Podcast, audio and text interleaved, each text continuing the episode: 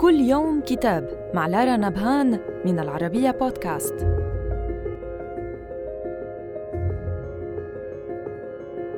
كتابنا اليوم بعنوان The River Between أو نهر في المنتصف للكاتب الكيني ناغوغي واثينغو تنتمي الرواية لأدب ما بعد الاستعمار حيث تحكي فترة مجيء الرجل الأبيض إلى أفريقيا ومحاولته فرض نمط ثقافي على الحياة هناك عبر أدوات عديدة مثل التبشير والتعليم كما تكشف نمط الحياة في جبال كينيا خلال الأيام الأولى لاستيطان البيض في مواجهة الاختيار بين ثقافة جديدة مغرية وعادات أسلافهم فإن شعب الجيكويو ممزق بين أولئك الذين يخشون المجهول وأولئك الذين يرون ما وراءه.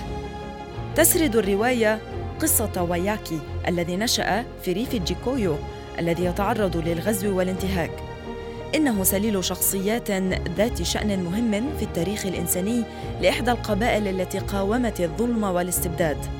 ينهض وياكي بمهمة مقاومة المستوطنين البيض الذين قدموا إلى كينيا بملابس كالفراشات فيشرع في إنشاء حركة جديدة فتية تتجاوز القبلية والإقليمية والعنصرية وتعتمد على الثقافة والتعليم كسلاح في مواجهة الاستعمار والتخلف والقهر والاستلاب.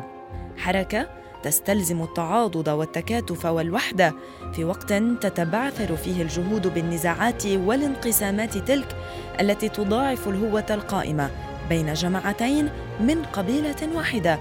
ومع ذلك يظل هدف البطل الأسمى التعليم الوحدة الحرية السياسية. وإلى اللقاء. مع كتاب جديد.